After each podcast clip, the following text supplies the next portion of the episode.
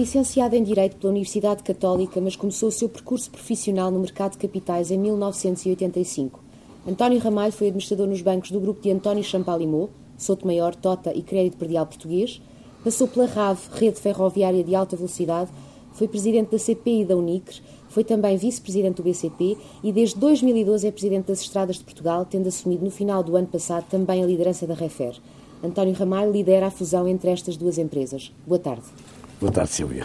Vamos começar precisamente pela fusão entre as Estradas de Portugal e a REFER. Falamos das gestoras das infraestruturas rodoviárias e ferroviárias e de duas empresas públicas. De forma muito sintética, pode explicar-nos porque é que faz sentido esta fusão? O que é que se ganha com isso? Posso e devo. Primeiro, o que se ganha com esta fusão é assumir de que as empresas de infraestruturas têm uma função de gerir mobilidades. E se têm uma função de gerir mobilidades, é bom que façam não a concorrência entre os modos, mas a cooperação entre os modos. As empresas de infraestruturas são empresas que investem e, portanto, investindo, estão a tomar decisões sobre o futuro.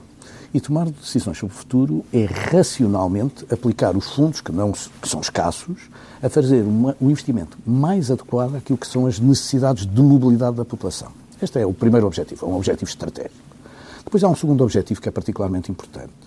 É que quando nós olhamos para aquilo que é a base das duas empresas e a base dos dois setores, nós sabemos que o setor rodoviário é financeiramente sustentável, isto é, as receitas que obtém da contribuição do serviço rodoviário, as receitas que obtém das portagens são suficientes para sustentar o sistema, mas não é economicamente perfeito.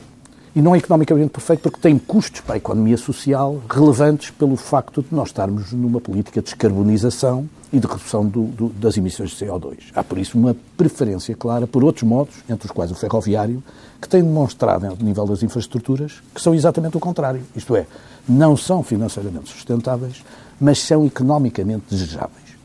Ora, a junção dos dois permite que, de alguma maneira, perante a sociedade, as estradas e a ferrovia assumam a responsabilidade de não pedir permanentemente dinheiro aos contribuintes, mas sim ter uma função contratualizada de dar resposta a esse investimento. Que as infraestruturas rodoviárias poderão suportar os prejuízos das infraestruturas ferroviárias? Não é os prejuízos, é a utilidade. E essa função de transferência de modos deve acontecer. A sustentabilidade das infraestruturas rodoviárias e a não sustentabilidade das ferroviárias. Por isso mesmo. Uma vai compensar a outra? Seguramente que aquilo que é os contributos que podem ser dados à infraestrutura devem ser vistos como um todo no sentido da sustentabilidade global do ponto de vista económico. E isso não é a sustentabilidade apenas do ponto de vista financeiro da receita imediata, mas também a visão estratégica sobre o que é importante para o futuro.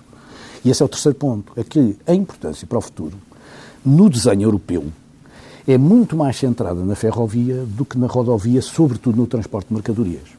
Isso poderia passar quase despercebido e não ser relevante na sociedade portuguesa, mas é, porque Portugal é um país ora periférico, ora central. É periférico do ponto de vista, digamos, do hinterland, daquilo que é o nosso espaço físico-territorial, mas é muito central do ponto de vista daquilo que é o espaço de movimentação das mercadorias, usando o Atlântico.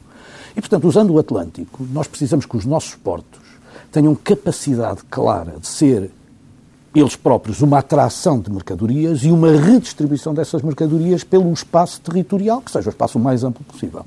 Deixar isto apenas à rodovia é um risco demasiado quando as políticas energéticas europeias são a favor da ferrovia. Exato. E, por isso, a maneira de o fazer é exatamente conjugar de uma forma cooperativa a mobilidade. E depois há a parte das sinergias, das poupanças. Em julho do ano passado, o Ministro da Economia, Pires de Lima, adiantou que a fusão das duas empresas poderia gerar uma poupança no mínimo de 50 milhões de euros já em 2015 e depois, em ano corrente, a partir do quarto ano, poupanças superiores a 100 milhões de euros. Estas previsões mantêm-se? Mantém-se. Nós estamos a fazer um plano estratégico e, portanto, objetivamente, o importante é o plano estratégico, aquilo que o plano estratégico ditará. Esse plano estratégico está, neste momento, a ser encerrado naquilo que é a parte da discussão interna e depois fará parte, digamos assim, do nosso compromisso com o acionista, que, neste caso, é o acionista comum às duas empresas. Mas nós temos uma lógica de SA, uma lógica de uma empresa, do modelo empresarial, que se responsabiliza perante o acionista. O que acontece, exatamente, nesse aspecto, é que nós olhamos para esta fusão com três vantagens. E permita-me, Silvia, falar das três vantagens separadamente. Uma vantagem que se tem falado muito é a poupança. É sempre uma ideia que existe, que as fusões são para reduzir custos. Esta fusão, como eu lhe disse, é estratégica. Não é apenas para reduzir custos, é um dos objetivos, mas também para aumentar receitas. E nós temos toda uma estratégia de aumento de receitas que acreditamos que seja, de facto, uma vantagem muito clara para este sistema. Mas a terceira é o objetivo fundamental. E depois, se formos ao detalhe, percebemos um bocadinho isso. O fundamental é que isto é uma empresa de gestão de ativos. Aliás, vai ser a maior empresa portuguesa de gestão de ativos. Vai ter ativos à partida de 25 mil milhões. Ora, o fundamental da gestão de ativos é conseguir provar que a qualidade desses ativos é financiável no mercado. Isto é, que o ativo é bom para ser financiado porque tem capacidade de gerar receita para pagar esses financiamentos. E isso é que é o elemento central, porque se nós tivermos um ativo financiável, vamos ter capacidade de investimento na ferrovia futuro, capacidade de sustentação e de conservação da nossa rodovia presente, e com isso tiraremos esse custo dos contribuintes portugueses. Mas você disse-me, mas para isso é preciso que este ativo seja financiável, isto é, que ele prove a sua qualidade. Provar a sua qualidade é este ativo ter baixos custos e ter altas receitas. Podemos reduzir custos? Podemos.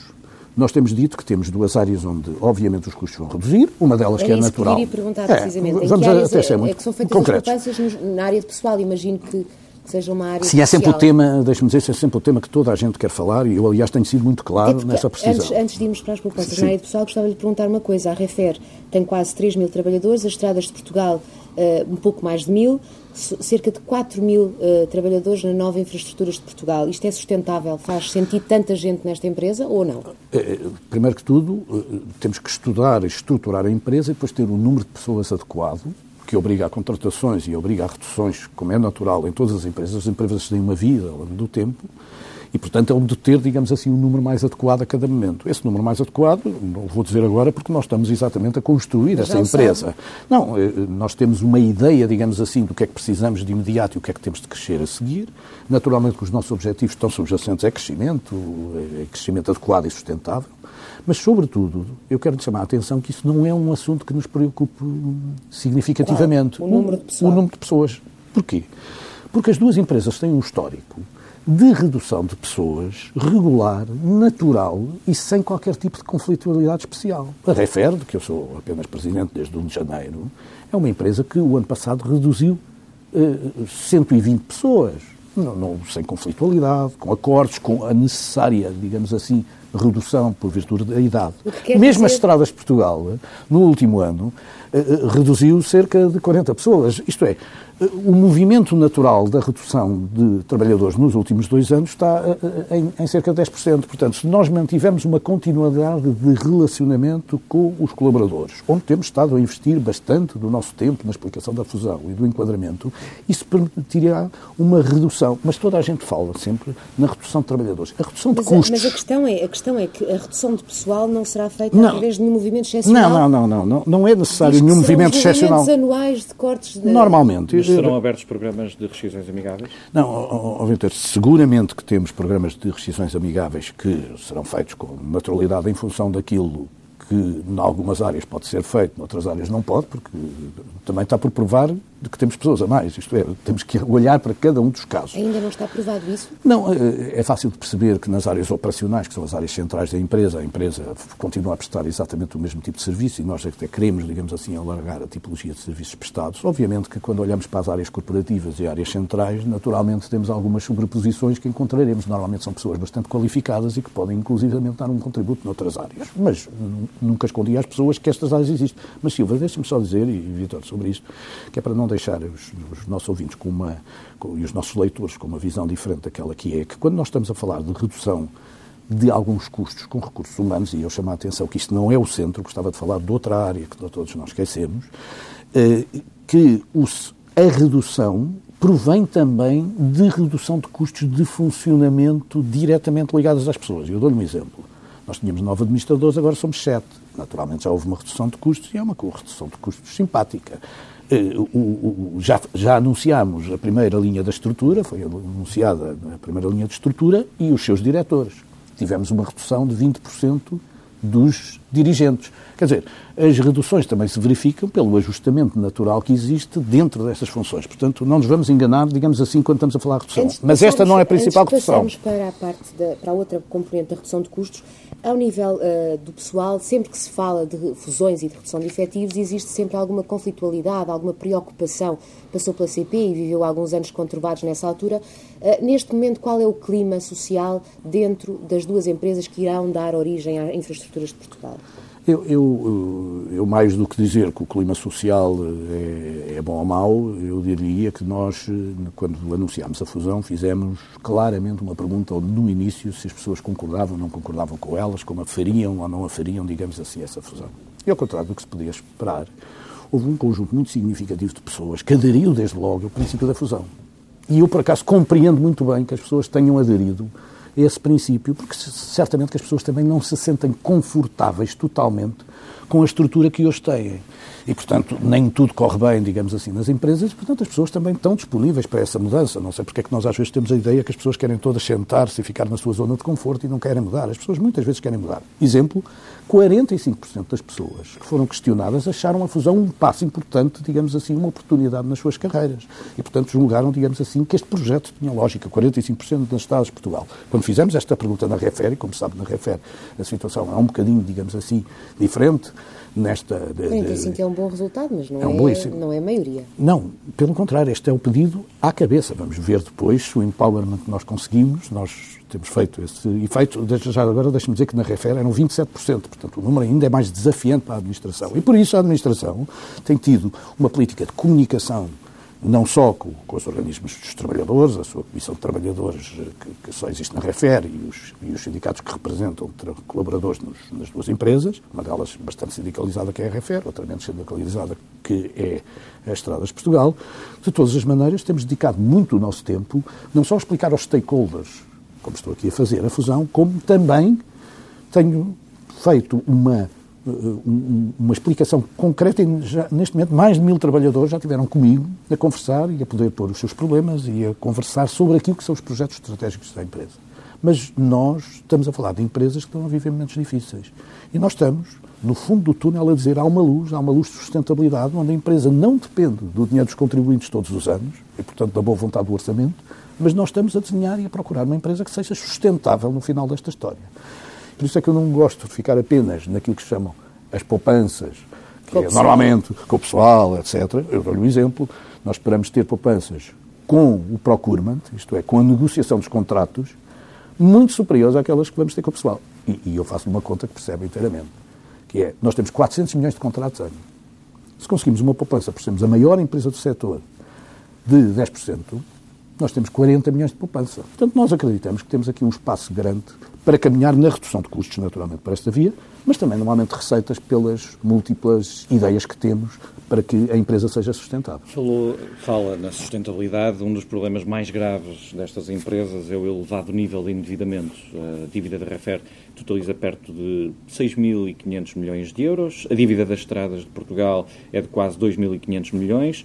É verdade que tem reduzido à custa dos aumentos de capital do Estado, mas ainda assim, estas dívidas são sustentáveis?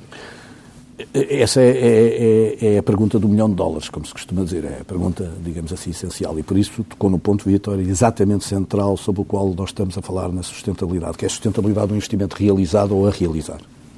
E por isso é que nós dizemos que a valorização do ativo é um elemento essencial. Aliás, esta empresa terá resultados operacionais muito positivos desde o primeiro dia, tenho dito isso. Automaticamente tem resultados positivos. O problema que se coloca é, tem ela capacidade ou não tem capacidade? De pagar o investimento já realizado nas estradas e que ainda não está pago. 2, pagar o investimento que nós queremos fazer também na ferrovia, que é necessário e temos fundos comunitários para o fazer. Isto é o desafio. Ora, a dívida acumulada é uma dívida significativa, como disse muito bem, com uma redução significativa do último ano, de cerca de 800 milhões, na REFER passou para 6,5, já esteve acima dos 7. No caso das Estradas de Portugal, que se temia que já estivesse acima dos 3, neste momento está em 2,5, também fruto de um aumento de capital. Isto tem significado, basicamente, que existe aqui dois contributos que se conjugam e que nós temos que trabalhar. O primeiro contributo é o contributo do Estado, que é acionista. Na sua função acionista, o Estado fez uma coisa que é meritória, que foi assumir que parte da dívida devia ser capital. É aquilo que se chama reestruturar uma dívida para capital numa empresa. É aquilo que os bancos às vezes fazem, aqui o Estado com coragem assumiu isso na função acionista que tem. E isso tem um efeito muito importante na evolução, digamos assim, da própria dívida que iremos ter para os anos seguintes, porque naturalmente não vamos acumular juros sobre essa dívida. O segundo aspecto fundamental é que foi desenvolvido um conjunto de atividades, e está a ser desenvolvido um conjunto de atividades, que nos permite estimar que esta dívida cresça muito menos do que aquilo que tinha que crescer. E vai ser essa dívida e os ativos que estão subjacentes à dívida, porque isto não é uma dívida qualquer, é uma dívida sobre ativos, sobre investimento, isto é, sobre a rede rodoviária portuguesa que tem portagens. Nós às vezes esquecemos quanto é que a rede rodoviária portuguesa tem de portagens. A rede rodoviária portuguesa tem mais de 900 milhões de portagens ano. Nós só recebemos 316 porque o resto está concessionado, mas depois temos a Brisa, temos a Lusoponte, temos um conjunto de outras portagens que não deixam de fazer parte do nosso ativo, porque estes ativos são ativos futuros da empresa Infraestruturas de Portugal. Mas também é a própria Rede Rodoviária Nacional, com tudo que a Ferroviária Nacional tem. E a Rede Ferroviária Nacional não tem só o direito à taxa de uso e o direito à disponibilidade da via férrea que coloca no mercado, mas, sobretudo, também tem um conjunto de ativos que pode, visivelmente, rendibilizar de uma forma mais agressiva do que tem. As suas estações, as suas acessibilidades, a totalidade da receita dos arrendamentos destas estações anda na ordem dos 5,5 milhões de euros ano. Eu não acredito que nós não consigamos passar, num tempo muito, muito curto, para mais de 15 milhões fomos eficazes. E ser eficazes é o que aconteceu no aeroporto da Portela, onde hoje em dia, digamos assim, a receita de não-aviação, como se diz, é uma receita muito mais significativa do que aquela que é. Eu só lhe estou a dizer que todas estas medidas, Vitor, porque você tocou no ponto, são para valorizar o ativo. E é esse ativo que tem que garantir a nossa capacidade de financiamento. Dir-me-á, é difícil. É difícil. Está garantido? Não está garantido, mas é o desafio que temos pela frente. Tenho a favor desta solução a experiência que se conseguiu fazer nas Estradas de Portugal em 3 anos de mandato, que é um caminho incrível do ponto de vista do crescimento. Continuará a ser chamado todos os anos para injetar mais dinheiro na empresa? É isso que nós queremos evitar. A sustentabilidade, para mim, é uma sustentabilidade contratualizada. Eu não estou a dizer que o Estado não tem de assumir algumas funções do ponto de vista do enquadramento público, mas é um enquadramento público contratual. E que fique claro, porque isto é um compromisso que eu queria tomar de uma forma clara, que o sucesso da fusão não é a fusão. O sucesso da fusão é aquilo que a fusão representa para os portugueses. E a fusão para os portugueses tem que ser que os contribuintes portugueses afetam o seu dinheiro a outras funções do Estado que não a função, digamos assim, de infraestrutura de transportes. Poderão ter que alocar uma parte contratualizada, mas essa que fique clara e contratualizada, cabe depois à gestão deste modelo empresarial. Repare que nós temos um modelo empresarial de gestão de estradas há 8 anos e temos um modelo empresarial de gestão da ferrovia há 15. Isto é, Portugal é um país que tem uma experiência grande de gestão empresarial deste modelo. Agora é só trazer isto para o saudável, para o sustentável. E saudável e sustentável é não depender, obviamente, do acionista todos os anos e pedir-lhe, bater-lhe à porta e pedir-lhe dinheiro. Já agora, quando é que isso será possível? Quando é que é possível ter um modelo sustentável e deixar de pedir dinheiro ao acionista? Isto é o sucesso do plano estratégico, só que o plano estratégico é algo que eu divulgarei primeiro ao meu acionista e só depois à Silvia Oliveira. Mas está a falar de 10 anos? Não, 5 anos, 20 anos? Não, eu acho que isto vai obrigar, digamos assim, a modelos de financiamento, obviamente, a cerca de 10 anos. Uhum. Claramente, que estruturem, digamos assim, este efeito... Mas daqui a 10 anos deixaremos... De... Não, o objetivo não. O nosso objetivo é que, vamos ser sinceros, o mais depressa possível, e de preferência em 2016, até porque nós não queremos que este risco continue muito tempo. Porque, repare bem, está dependente do Estado, está dependente de 2 atos públicos sobre os quais eu não tenho qualquer tipo de intervenção como gestor. Primeiro, é preciso que o Orçamento Geral do Estado o permita. 2, é preciso que Bruxelas concorde que o Orçamento Geral do Estado o permita. Ora, eu confesso que, como gestor, gosto pouco que as minhas decisões estejam completamente dependentes e integralmente dependentes do meu financiamento daquilo que a Assembleia da República decide e daquilo que o Parlamento Europeu e a Comissão Europeia reconhecem. Isto é um natural que um gestor gosta de ter nas suas mãos o futuro das empresas. Em 2016 espera deixar de necessitar de dinheiro do Estado? Não, eu não queria dizer de deixar de necessitar de dinheiro do Estado, é deixar de necessitar de dinheiro do Estado que não esteja contratualizado. Isto é... Excetuando contribuições rodoviárias. A contribuição do serviço rodoviário não é um dinheiro do Estado, é um dinheiro dos beneficiários da estrada, porque eu trato da estrada, em contrapartida, uma parcela da gasolina, uns pequenos cêntimos da gasolina são pagos para que eu trate da estrada. É uma solução como outra qualquer. Teremos que encontrar, Não, em última instância são sempre os portugueses que têm que pagar as coisas dos portugueses, portanto isso é normal, não é? Quer dizer, ou como consumidores, ou como beneficiários diretos, ou como beneficiários indiretos. Falamos aqui do capital social, 2.500 milhões de euros, o Estado vai converter dívida em capital no valor de 1.000 milhões de euros. Ainda é necessário 1.000 milhões no início do ano. O objetivo passa por reduzir os encargos financeiros. Quanto é que a empresa poupa com esta operação? A empresa, quer dizer... A nova empresa, a Infraestruturas de Portugal. Neste momento, a estimativa que nós temos em juros, que todo este processo já possa ter poupado, isso eu agora para lhe dizer um número tenho de ser cauteloso, porque o número decorre, das condições de financiamento da economia portuguesa, que neste momento são muitíssimo melhores do que aquilo que era expectável, e portanto, neste momento, nós conseguimos nos financiar até a uma taxa de juros muitíssimo baixa e com um spread, isto é, com uma diferença para a dívida pública alemã muito baixa, em relação, enfim, historicamente, em níveis bons, não são níveis fantásticos, mas bons, o nível da taxa de juros é que é muito bom. Isso nos permite, portanto, há uma parte que tem a ver com o preço, há outra parte que tem a ver com a quantidade. Uhum. E o valor global, digamos assim, da redução que temos por esta via ultrapassa os 8 mil milhões de euros num período alargado de 20 anos. Uhum. Portanto, dá-lhe bem a ideia do benefício que isto retira. Portanto, os 26 mil milhões de dívida máxima, uhum, logo aqui há uma justificação de mais de um terço, que é explicado, digamos assim, por esta capitalização, por este esforço que o Estado está a fazer no sentido de estruturar uma solução, de dar capital adequado às empresas. Agora, as empresas têm que responder, naturalmente, trazendo resultados operacionais positivos e, obviamente, reduzindo a sua dependência do Estado ao modelo contratualizado. Quando é que vai ser realizada essa operação? Não, esta operação está a ser realizada no início do ano e, portanto, está previsto que no dia da fusão, que, como nós dissemos, será no dia 1 do mês ou de maio ou de junho, no dia formal, esse montante, que no fundo estamos lá por 1.000 milhões, porque, como sabe, se vir as contas que foram publicadas e foram apresentadas recentemente, a Estradas de Portugal tem cerca de 2,5 mil milhões de capital, portanto já tem os 2,5 mil milhões, mas a REFER ainda tem capital negativo de 1.000 milhões, portanto, para elas ficarem com 2,5 mil milhões, faltam 1.000 milhões, fez a conta, certo. O Vitório muito bem, de que faltam 1.000 milhões para ter o capital integralmente realizado de 2,5 mil milhões. No ano passado, a Estradas de Portugal teve lucros de 17 milhões de euros, a REFER teve prejuízos de 89 milhões, pode adiantar-nos qual é o objetivo de resultados da nova Infraestruturas de Portugal no final deste ano? Eu não queria avançar antes de ter o plano estratégico, não queria avançar com números específicos sobre os resultados, mas posso lhe dizer que em termos de EBITDA, que é no fundo o resultado operacional, não vamos agora esquecer, se amortizamos mais depressa, mais devagar, porque isso são questões que o próprio plano estratégico enquadrará e, portanto, tenho que o colocar primeiro ao acionista e, naturalmente, só o acionista é que poderá concordar com ele. Portanto, não o disse há bocadinho à Silvia, não o digo agora a Vitória, sim, mas, de todas as maneiras, de dizer que, ao nível de EBITDA, estaremos acima dos 500 milhões ano. Uhum. O investimento na rede rodoviária nacional... 500 milhões positivos, já agora. Sim. Ao longo dos próximos 5 anos, o investimento na rede rodoviária nacional será de cerca de 500 milhões de euros, cerca de metade do que foi entre 2009 e entre 2013, que ultrapassou os 1.000 milhões de euros.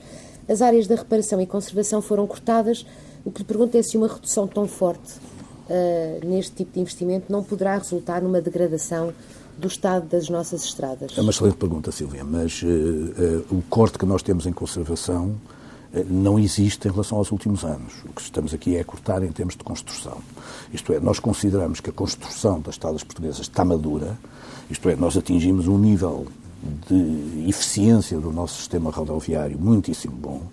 Aliás, não somos nós que o dizemos, o World Economic Forum classifica-nos como a melhor rede de estradas da Europa, a segunda melhor do mundo, e, portanto, não vale a pena estarmos aqui a discutir se somos bons ou maus, somos ótimos. Eu pensava que existiria também cortes nas áreas de reparação e conservação. Não, sobre os últimos anos não, sobre os últimos 3 anos não. Pelo contrário, os próximos 5 anos até têm um bocadinho mais de conservação e reparação do que temos. O que acontece é que há cortes, mas é na construção. Porquê? A requalificação é importante, mas nós estamos concentrados hoje em dia na proximidade, isto é, não temos grandes obras para realizar, já não vamos realizar aquilo que estava, quer dizer, nós estamos a falar do passado ainda, estávamos a trabalhar com o legado daquilo que tinha sido as contratualizações de 2008 a 2010 e, portanto, ainda tivemos as autoestradas que terminámos, a Transmontana foi terminada, o Pinhal Interior foi terminado, enfim, o conjunto de estradas foi terminado durante esse período e, portanto, ele reflete-se ainda nestes números que referiu de investimento realizado. O que acontece, basicamente, é que no futuro vamos apenas concentrar-nos na proximidade, Temos ainda o Túnel de Marão em curso, como sabe, há também arranjos que têm que ser feitos sobre o IP8 e o IC1, também algumas intervenções ao nível da 125, isto é, portanto, quer no Algarve, quer no Alentejo, quer o término do Túnel de Marão. Estes são os projetos que estão, digamos assim, em curso e que estão num plano de investimentos, e o resto é plano de proximidade. Portanto, é um plano de pequenas intervenções. Os cortes do investimento da rede são apenas ao nível da construção, não há cortes na reparação? Não, pelo contrário, queria-lhe dizer que aquilo que nós temos é, sobretudo, uma enorme racionalidade dos nossos modelos hoje em dia de gestão da rede.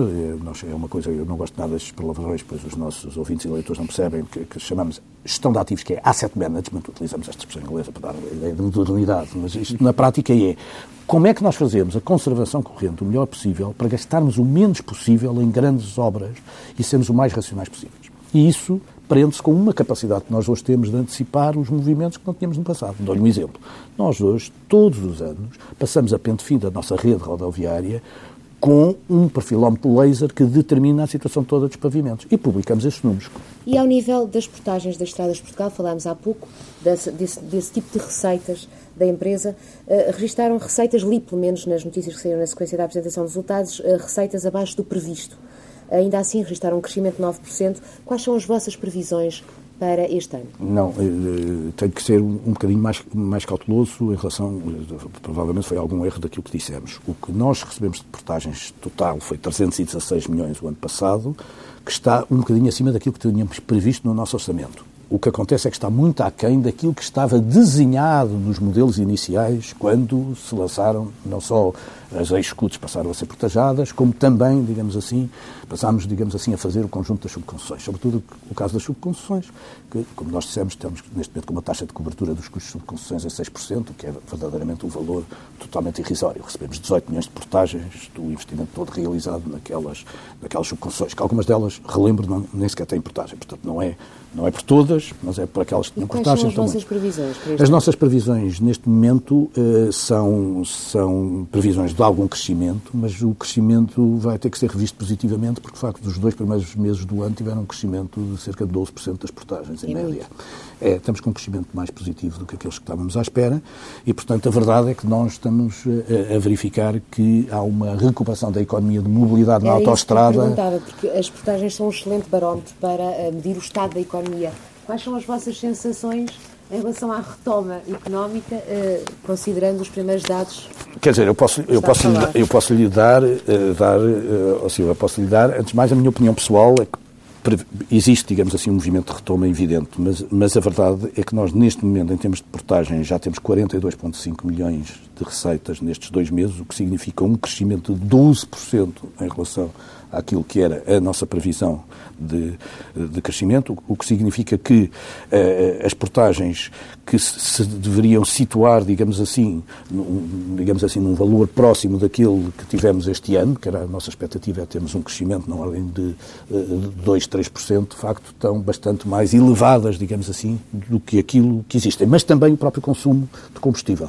E, portanto, nós estamos neste momento com um crescimento de consumo de combustível de 12% na contribuição de serviço rodoviário. É verdade que já estamos a beneficiar um mês da nova contribuição de serviço rodoviário, que são mais 2 cêntimos, sim.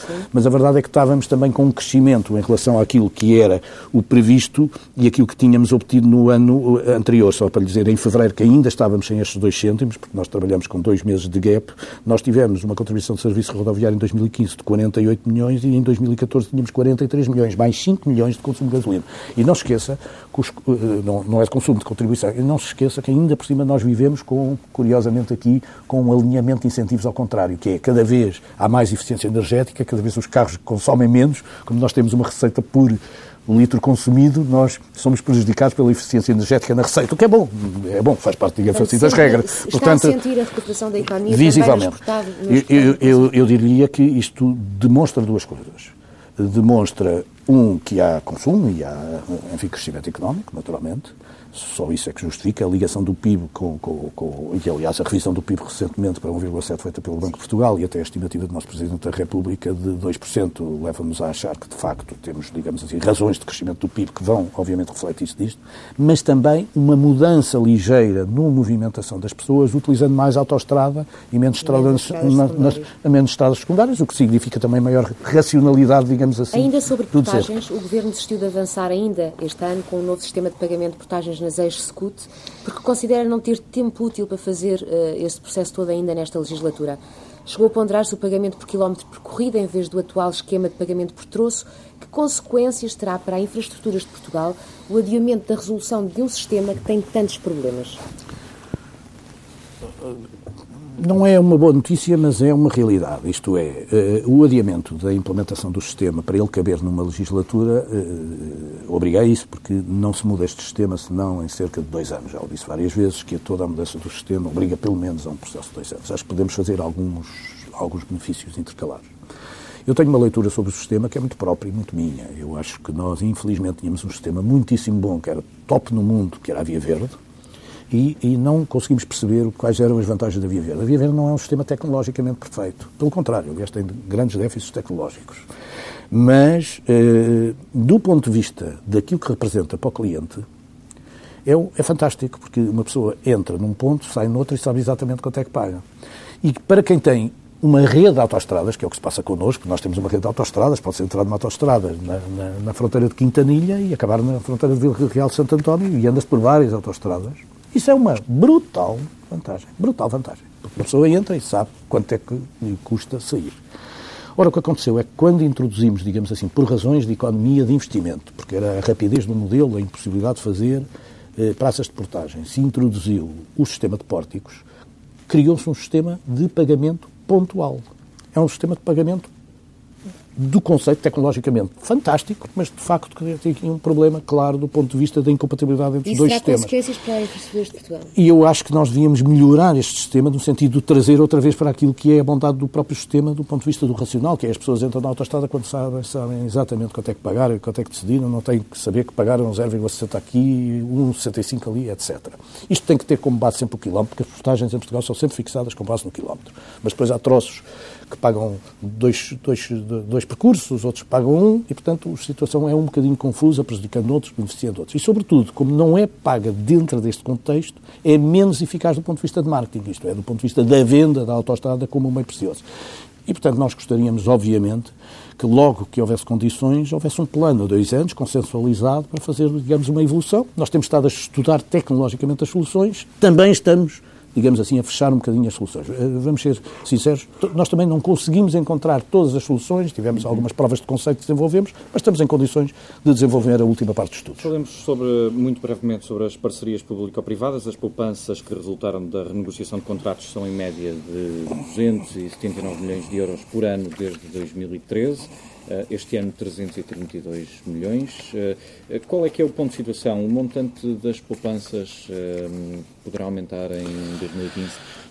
Não, quer dizer, os níveis de poupança vão se situar dentro deste contexto. Eu gostaria de dizer que isto é um assunto da Comissão de Negociações, nós estamos numa fase muito final, digamos assim, dos detalhes contratuais, portanto não gostaria de dedicar demasiado tempo, porque a Estradas de Portugal é só o agente pagador deste processo, portanto não se envolve. Eu, pessoalmente, é que tenho um envolvimento como Presidente da Comissão de Negociação. A Comissão de Negociação, neste momento, está a fazer um excelente trabalho no âmbito da UTAP, no sentido de encerrar todo o processo. O Sr. Secretário de Estado já disse bem que até ao final da legislatura este assunto é um assunto que se quer encerrado. Eu também já disse claramente... 6 em 9... Eu já disse que 6 em 9 já tinham, digamos assim, os contratos, digamos assim, concluídos com...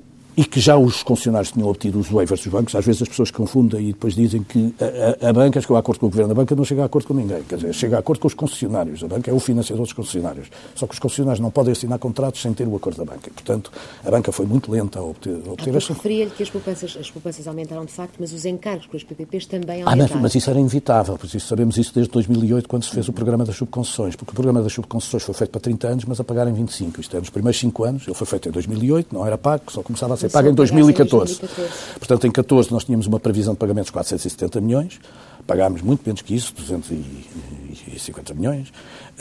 Já parte porque houve investimento que não foi realizado, parte porque houve investimento que se atrasou e, portanto, não começou a ser pago, no caso de 2 concessões que ainda não estão em condições de ser pagas, outra também não era para ser paga, o Pinhal Interior, e, portanto, o que aconteceu basicamente é que, por estes motivos, quer por cortes, quer por negociação, a verdade é que reduzimos, digamos assim, esse montante, mas ainda assim ele tinha que aumentar, porque tinha que aumentar desde 2008. Isso é um legado. E tanto era esse legado, eu, aliás, fiz um bocadinho essa explicação quando apresentei as contas, eu tinha como legado não só pagar as subconcessões que foram iniciadas em 2008 a 2010, como tinha também como legado pagar, digamos assim, um acordo da Mafra Atlântico, que era um acordo de 200 milhões mais juros, que era 45 milhões. Portanto, António Ramalho, fechamos esta entrevista com algumas breves perguntas sobre a economia nacional. Portugal pode beneficiar este ano de uma série de fatores extraordinários, a redução do preço do petróleo, a depreciação do euro, também o programa de estímulo económico do Banco Central Europeu, o que leva o Presidente da República a perspectivar já um crescimento em torno dos 2%, o Banco de Portugal também a falar em 1,7%. Partilha deste otimismo?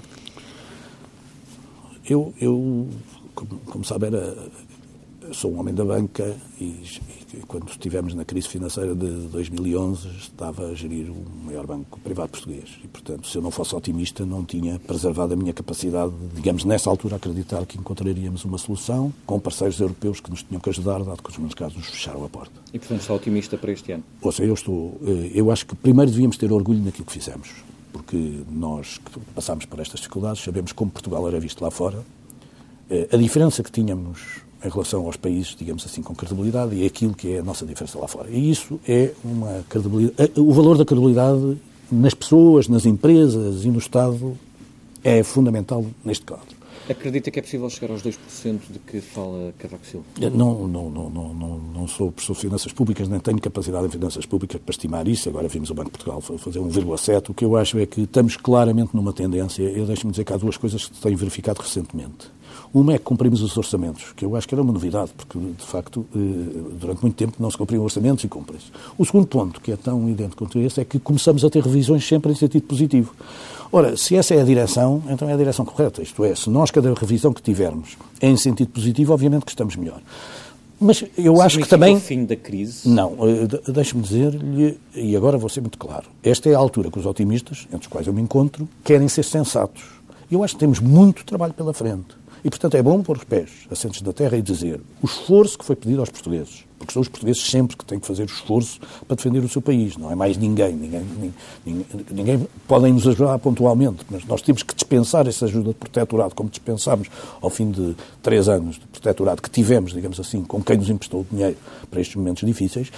Logo a seguir, temos de ser nós a resolvê-la, o que significa que temos que estar muito conscientes que as dificuldades continuam, que há reformas que continuam a ter que ser implementadas, que o nosso trabalho, por exemplo, de redução de custos nas estradas tem de continuar em termos de esforço, que o trabalho tem que ser conjugado e consensualizado entre as diversas instituições e que não temos outra maneira de nos entendermos. Eu acho que devíamos ter aprendido muito com a crise que tivemos, que é, a partir de agora, sejamos sensatos na forma como gastamos os dinheiros públicos. O FMI, de resto, veio mais uma vez criticar Portugal e o Governo por não ter feito, por ter parado as reformas. É possível fazer reformas em ano de eleições?